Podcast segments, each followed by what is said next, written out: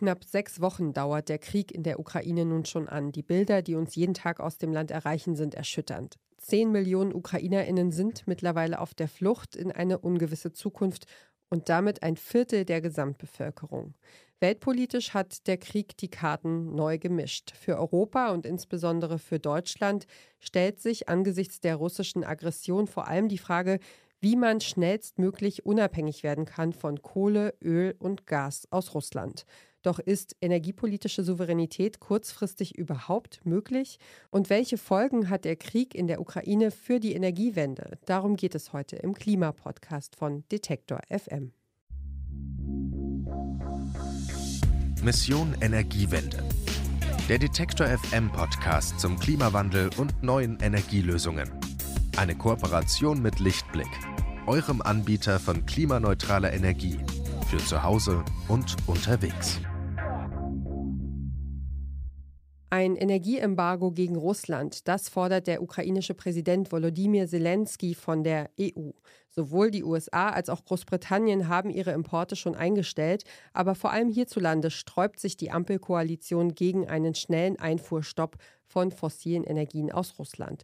Zu groß seien die wirtschaftlichen Schäden für Deutschland, so Bundeswirtschaftsminister Robert Habeck von den Grünen. Trotzdem ist klar, Deutschland muss langfristig unabhängig werden von russischen Rohstoffen. Meine Kollegin Ronja Morgenthaler hat sich für diese Folge mit dem Thema beschäftigt. Hallo Ronja, schön, dass du da bist. Hi Ina. Gerade hat ja die Bundesregierung die erste Stufe des Notfallplans Gas ausgerufen, weil der Kreml damit gedroht hat, die Gaslieferungen eventuell einzustellen. Kannst du kurz erklären, was es damit auf sich hat? Ja, also Russland hat ja beschlossen, dass Gaslieferungen künftig nur noch über spezielle Konten bei der Gazprom-Bank abgewickelt werden können. Und das ist Putins Antwort auf die harten Wirtschaftssanktionen des Westens. Die russische Währung, der Rubel, befindet sich nämlich durch die harten Sanktionen im freien Fall und neben dem realen Krieg in der Ukraine gibt es nämlich schon längst auch einen Wirtschaftskrieg zwischen Russland und dem sogenannten Westen. Und deshalb stellt sich die Bundesregierung jetzt darauf ein, auch ohne russisches Gas auszukommen?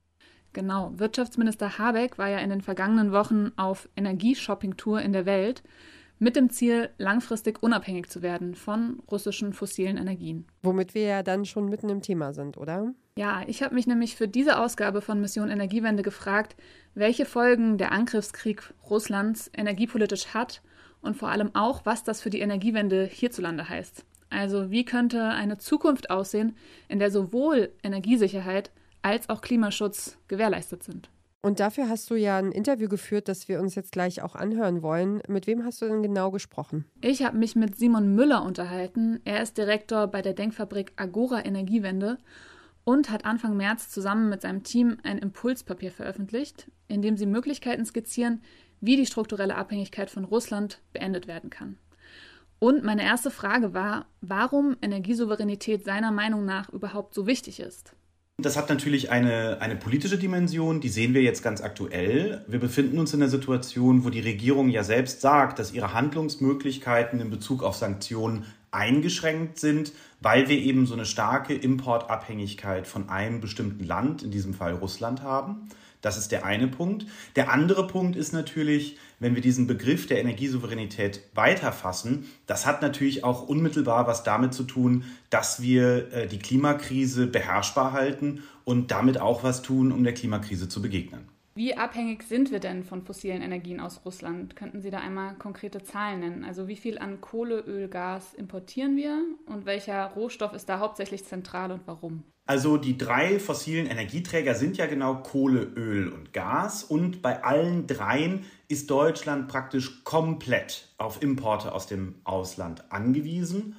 Und bei allen dreien kommt der größte Teil dieser Importe tatsächlich aus Russland. Das verteilt sich etwas unterschiedlich. Die Importabhängigkeit ist jetzt in Prozenten bei der Steinkohle am höchsten. Da sind es knapp 60 Prozent.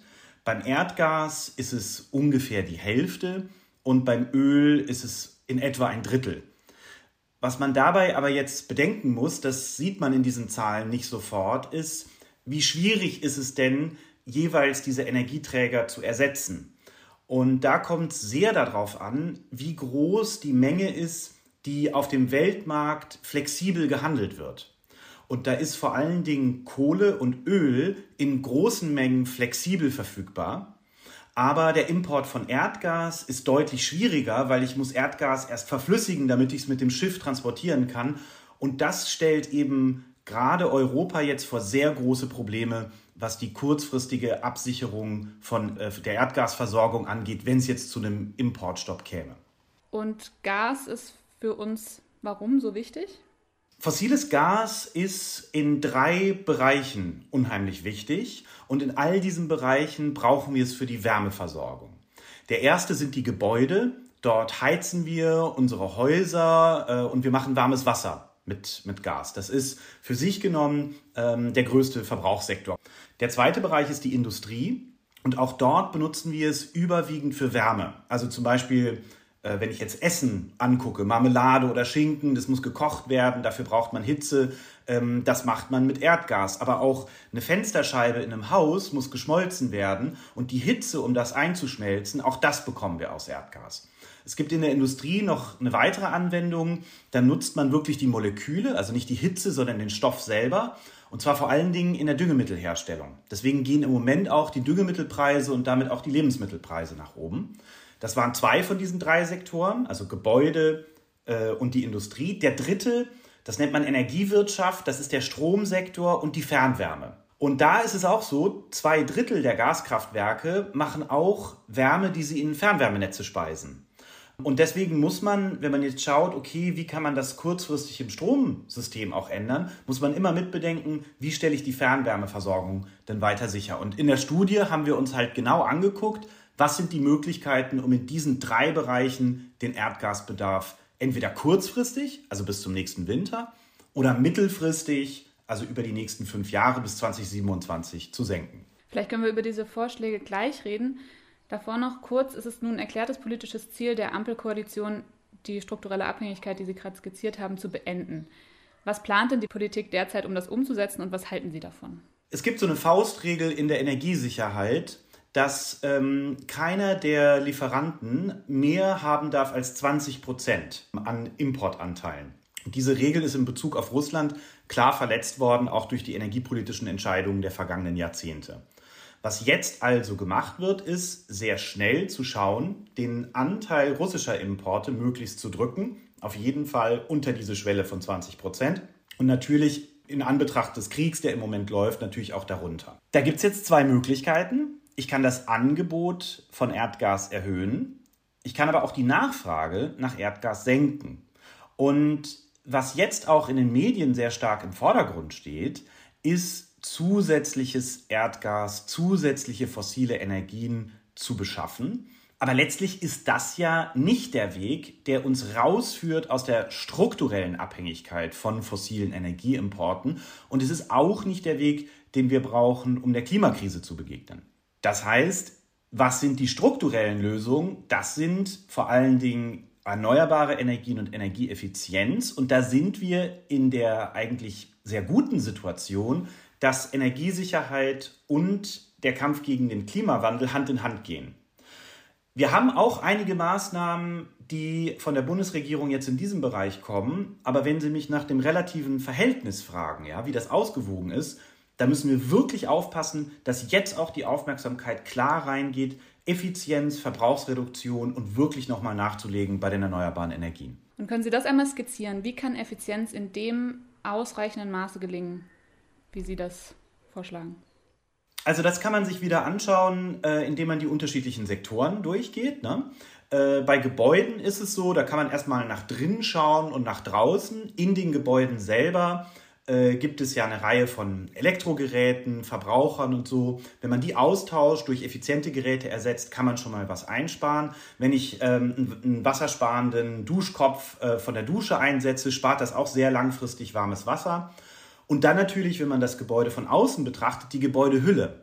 Wir haben ganz, ganz viele Häuser in Deutschland, gerade die gebaut worden sind in 50er, 60er und 70er Jahren. Übrigens die vor der ersten Ölkrise, weil ab da gab es Effizienzstandards im Bau. Die sind echte Energiefresser und die muss man jetzt modernisieren, muss die besser isolieren. Und auch bei den Heizungen selber in den Gebäuden brauchen wir wirklich ein, müssen wir das Ruder wirklich umreißen. Also wir haben knapp eine Million Heizungen, die wir austauschen jedes Jahr in Deutschland, ungefähr 900.000.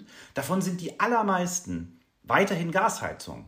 Und auch im Neubau bauen wir noch Gasheizungen ein. Also das muss man sich vorstellen. Ja? Wir, wir machen sozusagen das Loch noch tiefer, in dem wir stecken, aus dem wir eigentlich raus wollen. Was muss man da machen? Da brauchen wir jetzt Wärmepumpen. Die gibt es bereits im Neubau. Der Marktanteil steigt, aber wir brauchen sie eben auch in Bestandsgebäuden.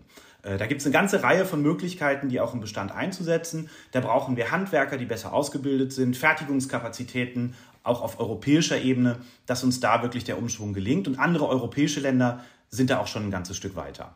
Das klingt jetzt aber alles so eher nach sehr langfristigen Lösungen. Also bis wann wäre das denn umzusetzen? Also wir haben ausgerechnet, dass man damit auch über die nächsten fünf Jahre bereits einen merklichen Effekt erzielen kann. Ähm, und gerade beim Heizungstausch ist es so, dass man da schnell sein kann. Da brauchen wir halt innovative Lösungen, beispielsweise, dass ich eine alte Heizung noch drin lasse.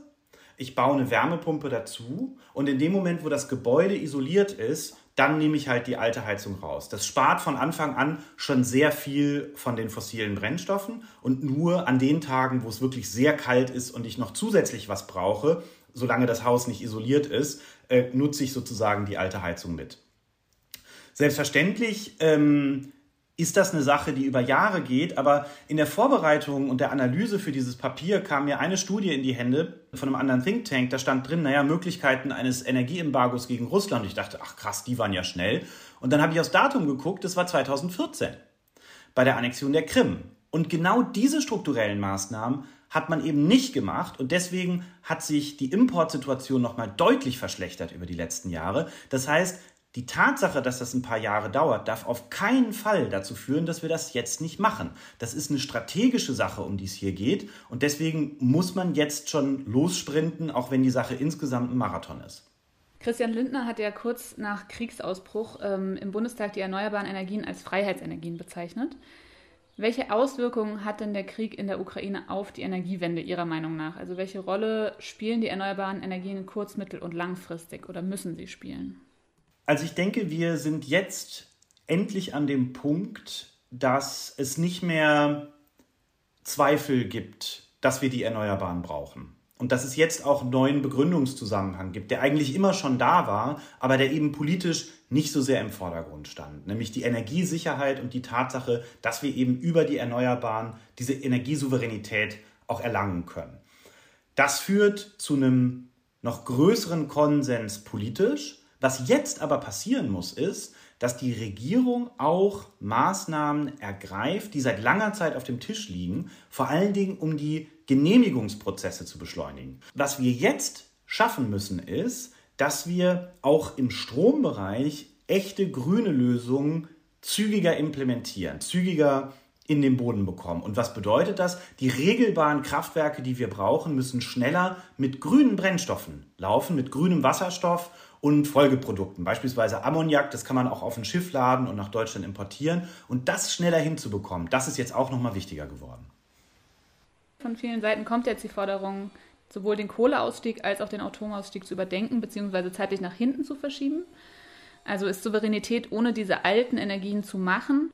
Also ich würde das jetzt mal abschichten bei den unterschiedlichen Technologien.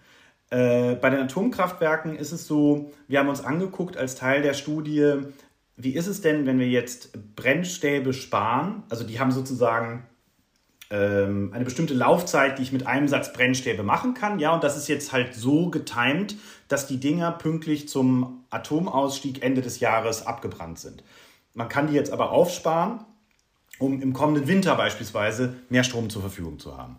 Wir haben das durchgerechnet und sind ähm, äh, dahin gekommen, dass das nur ein Prozent der Lücke die wir errechnet haben an Erdgas, schließen könnte. Und vor diesem Hintergrund haben wir gesagt, naja, dafür lohnt sich die Maßnahme nicht, ne? weil das natürlich auch mit ziemlich großen politischen äh, Konflikten einhergehen würde und äh, die Betreiber selber äh, äh wollen das ja oder fordern das gar nicht. Also von daher, äh, die Atomenergie ist kurzfristig kein großer Beitrag und langfristig ist sie zu teuer, zu langsam, äh, skaliert nicht und hat weiterhin die ganzen ungelösten Abfallprobleme wir sind halt in der Situation, die sehr komfortabel ist, dass die Erneuerbaren günstig und skalierbar sind und da sollte jetzt auch die Energie reingehen.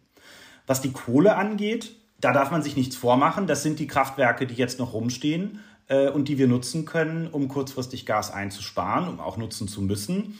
Äh, es zeigt nochmal, wie sehr wir weiterhin in den fossilen Energien drin hängen und wie dringend es ist, da rauszukommen.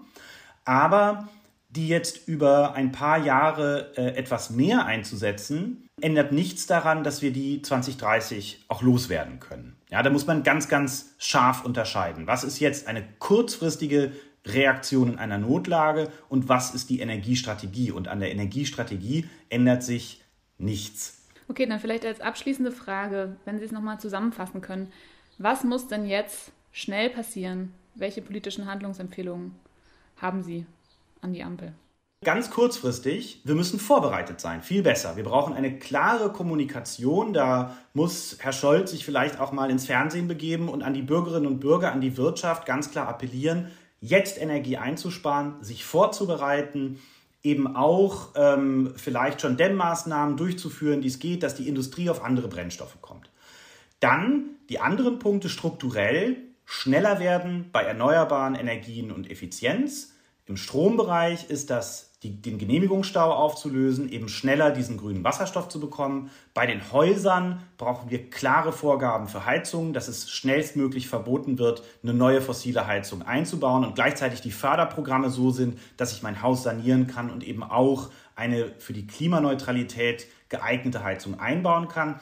Und bei der Industrie, da müssen wir Energieeffizienz verbindlicher machen. Da gibt es viele sogenannte Audits, die einfach nicht umgesetzt werden. Das muss jetzt passieren. Und auch dort brauchen wir ein Hochlaufprogramm für Wärmepumpen und grünen Wasserstoff. Nach einer kurzen Pause geht es gleich weiter. Warum Nudeln ohne Soße wie Strom ohne Öko sind? Beides ist ziemlich schwer zu schlucken. Das eine für uns als Menschen, das andere fürs Klima. Deswegen gibt es bei Lichtblick 100% Ökostrom mit flexibler Laufzeit und bis zu 24 Monaten Preisgarantie, je nachdem, was euch wichtig ist. Klimaneutral wird so zum neuen Normal.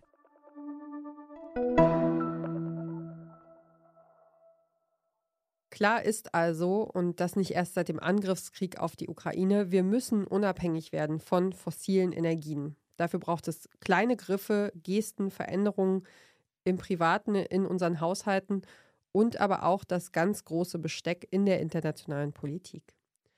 Und das war's für heute mit Mission Energiewende. In der nächsten Folge beschäftigen wir uns mit nachhaltigen Veranstaltungen. Wie wirken sich die Erfahrungen der vergangenen Jahre aus? Was hat sich geändert durch Online-Formate in der Pandemie? Und worauf kommt es in Zukunft an? Wenn ihr neue Folgen nicht mehr verpassen wollt, dann abonniert diesen Podcast einfach und wenn euch gefällt, was wir hier machen, dann redet drüber, teilt Mission Energiewende mit der Familie, mit Freundinnen und Kolleginnen oder lasst uns ein paar Sterne da. Darüber freuen wir uns sehr und das hilft uns bei unserer Arbeit. Also, wir freuen uns, wenn ihr das nächste Mal wieder dabei seid. Mein Name ist Ina Lebetjew. Macht's gut, bleibt schön gesund. Bis bald. Mission Energiewende der Detektor FM Podcast zum Klimawandel und neuen Energielösungen. Eine Kooperation mit Lichtblick, eurem Anbieter von klimaneutraler Energie für zu Hause und unterwegs.